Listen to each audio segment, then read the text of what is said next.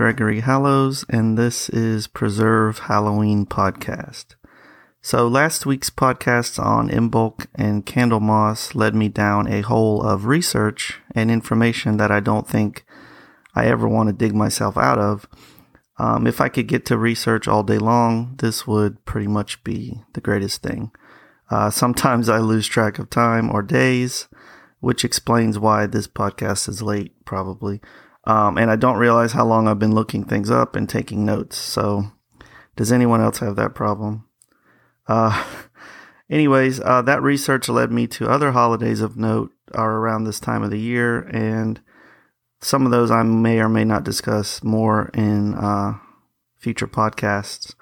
Uh, one of those is January 24th is the Festival of Sementivae, which is a planting festival that honors Ceres and Tellus. Uh, Ceres is the Roman god, uh, the Roman grain goddess, and Tellus is the uh, earth itself. Uh, this festival was held in two parts. The first was January 24th to 26th, and that honored Tellus. And this was a season of sowing the fields.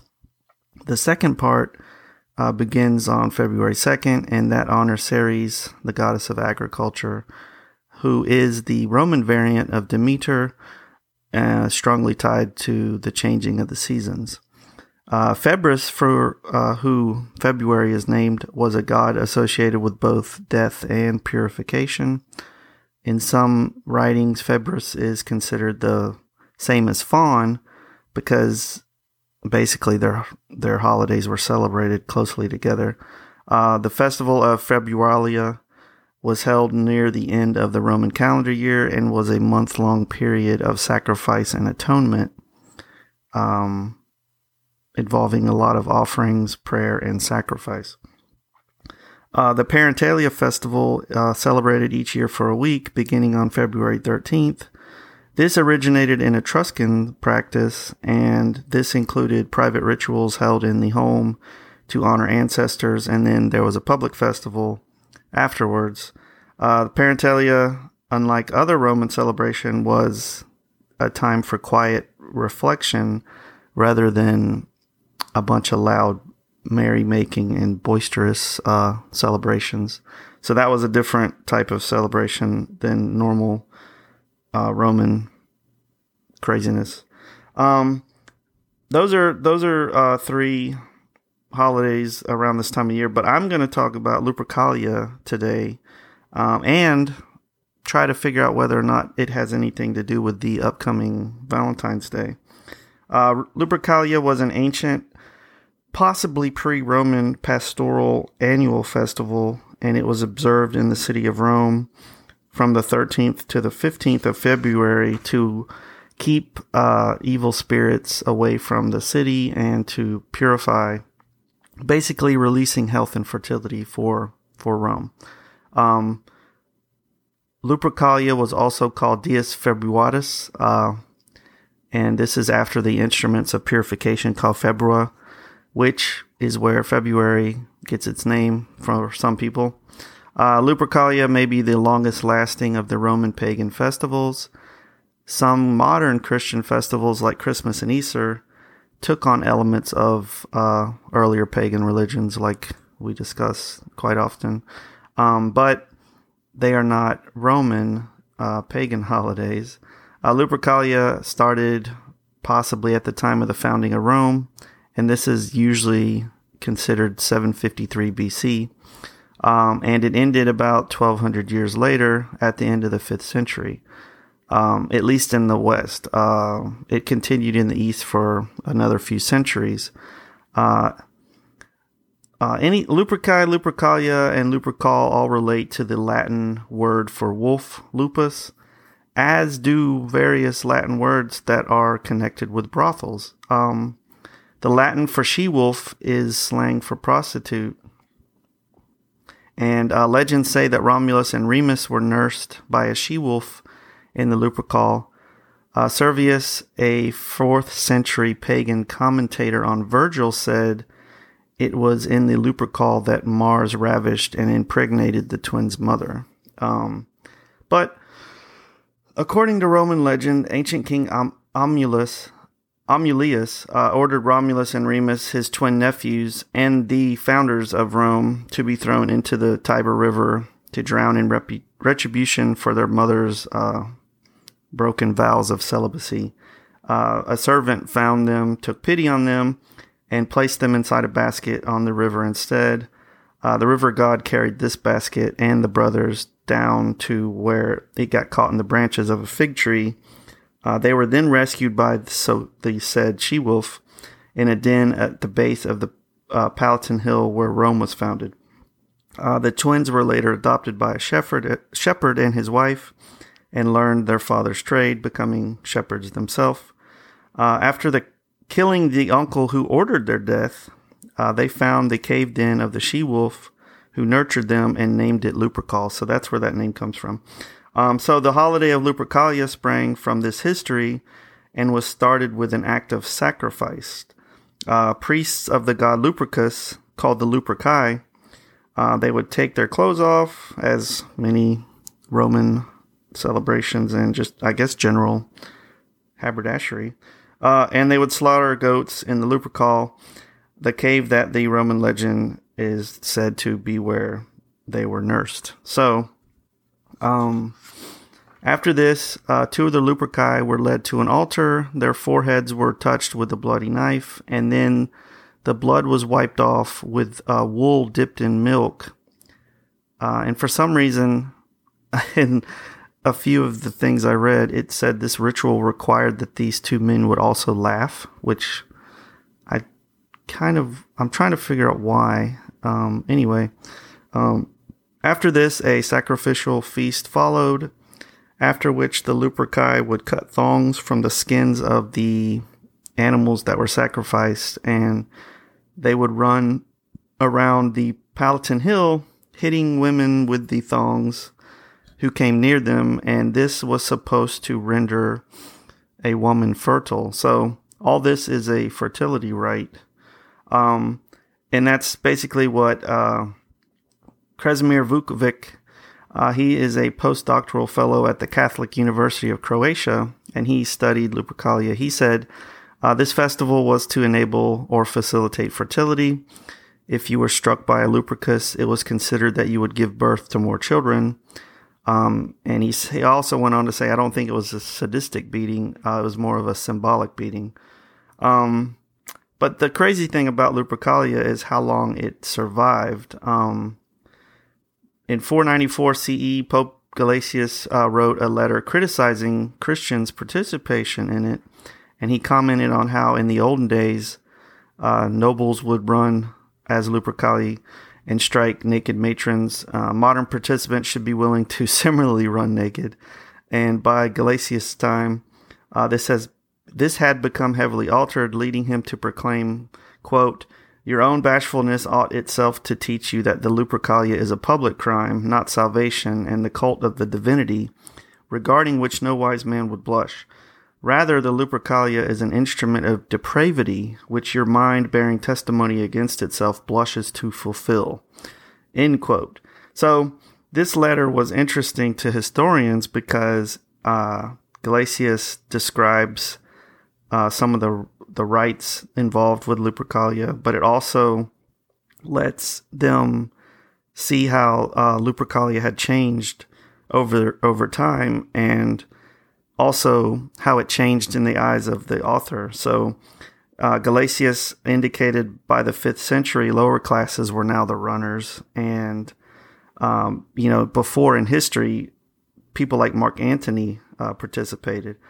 Um, so, many websites and books uh, want to say Pope Gelasius uh, replaced Lupercalia with a festival dedicated to Saint Valentine or Valentine Valentine of Rome, uh, or possibly Terni. Um, I've seen it both ways, but um, and this would be the festival on February 14th that we now know as Valentine's Day. But British author Mark Forsyth said um, it is vitally important when writing about traditions to remember that there are only 365 days in the year.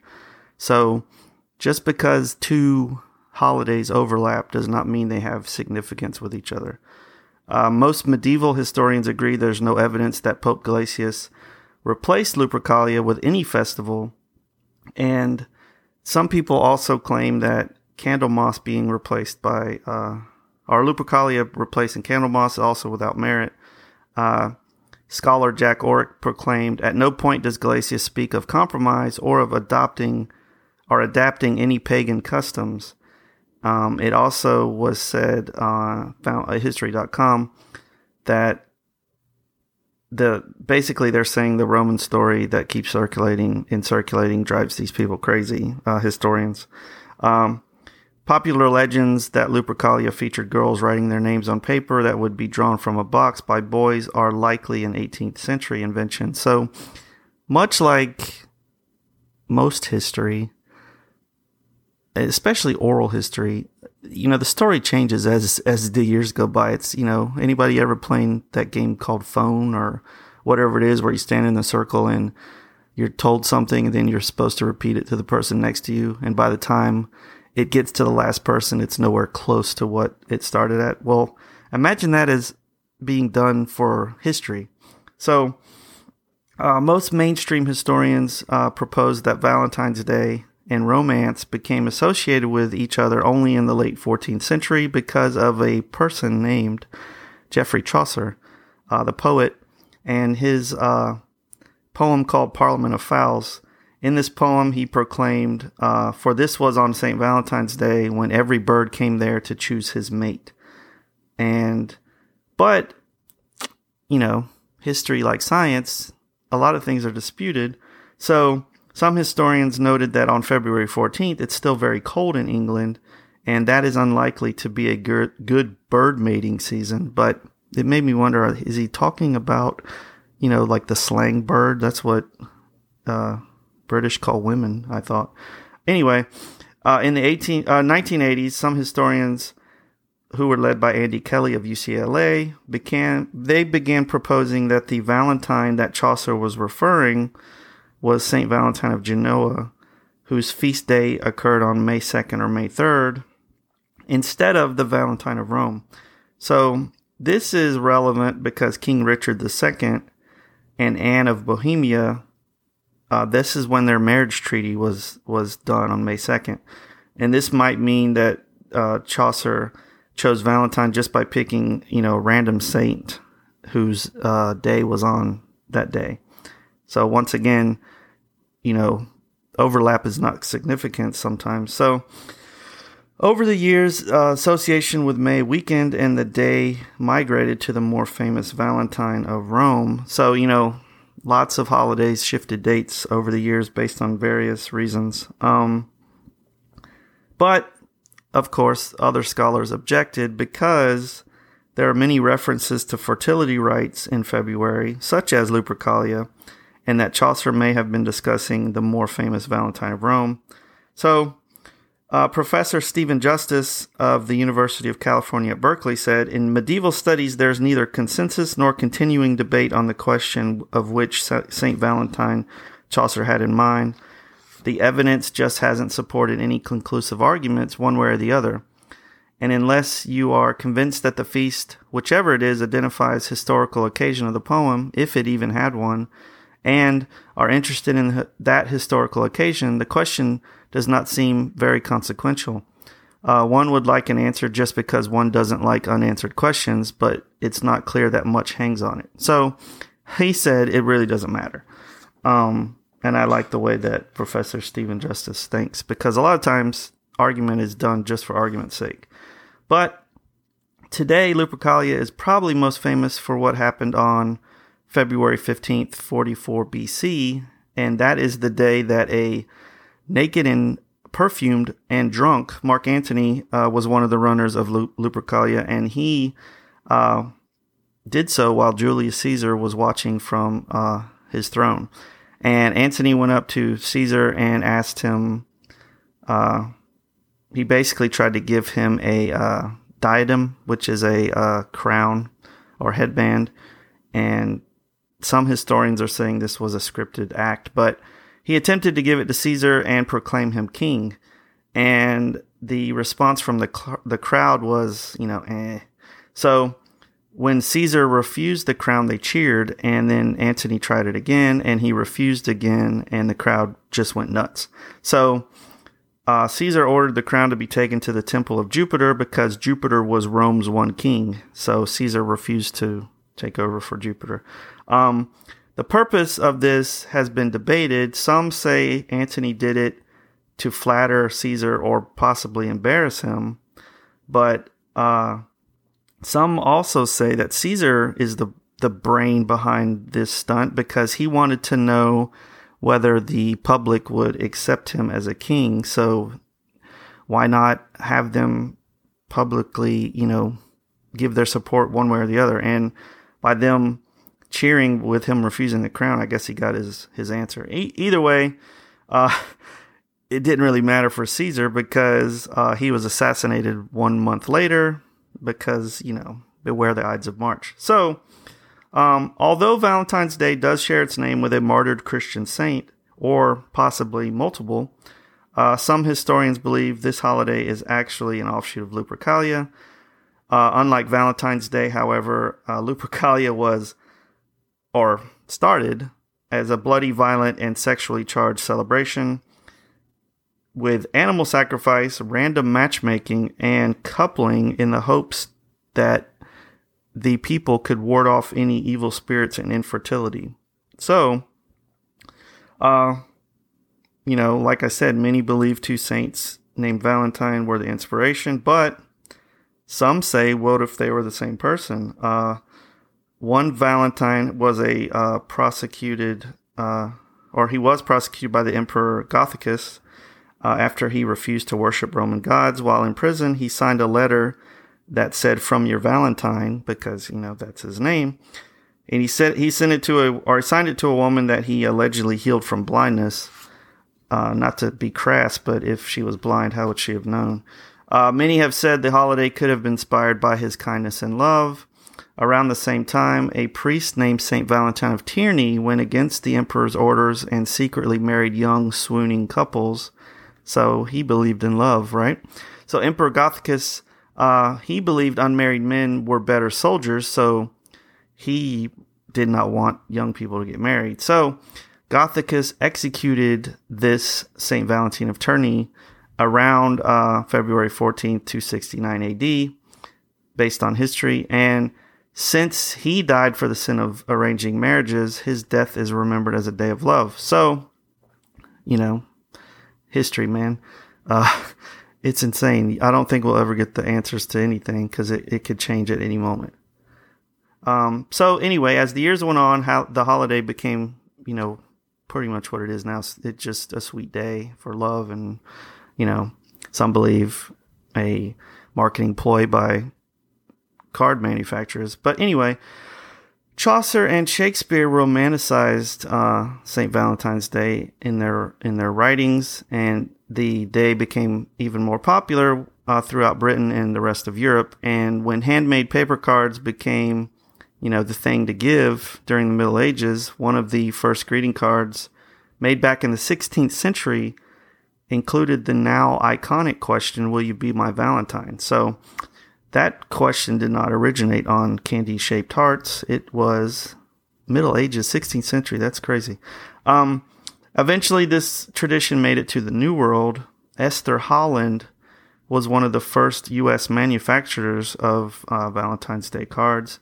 Uh, Richard Cadbury followed with the creation of the first chocolate box in 1868. Uh, the Industrial Revolution made this making uh, cards much easier, and 1913 Hallmark cards of Kansas City, Missouri, began mass producing these cards uh, for Valentine's Day, and you know Hallmarks make a card for anything. Uh, uh, but you know, as as most things like Halloween and Christmas and you know any other holiday, Valentine's Day has become a huge uh, business. Uh, the National Retail Federation estimated that U.S. consumers spend about $27 billion for the holiday. And it is celebrated now with the uh, red roses, chocolates, you know, movie dates, pretty much, you know, anything considered sweet. Uh, but the funny thing is, this all started from two two twins being raised by a wolf, or you know, debatably started by two twins being uh, raised by a wolf or she wolf. Let me let me keep that uh, specific because it could have just been. Uh, I believe it was just, you know, she wolf referred to someone, a human. But you know, let's not get into that. I I I uh, I don't want to expose my theories right now. I'll just go with what is published and written. But uh, it was all started by this, and you know, it went from a fertility festival ritual to giving your significant other or Valentine roses and chocolates. So what a what a strange trip it's been, right? Uh, some cool fun facts. Mark uh, William Shakespeare's play Julius Caesar begins during Lupercalia, uh, where Mark Antony is instructed by Caesar to strike his wife Calpurnia, hoping she will be able to conceive. Uh, some research published in 2019 suggests that the word leprechaun derives from Lupercus. That's cool. Um, and in pop culture, uh, the second season of uh, the Netflix series Chilling Adventures of Sabrina, which is a really cool show, the witches celebrate Lupercalia. So, you know, once again, throughout history and pop culture, and we we have proven that holidays have this weird six degrees of separation. Like I said, I want to call it six degrees of Samhain, um, because it just sounds fun to me.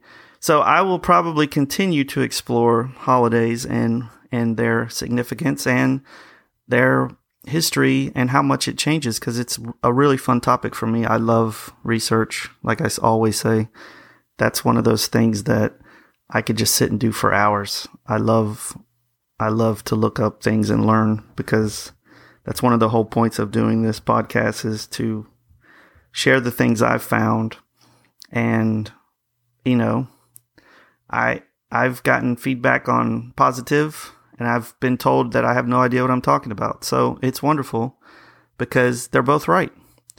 I could have no idea what I'm talking about because I'm basing my podcast and findings on, you know, the writings of other people because that's all you can do.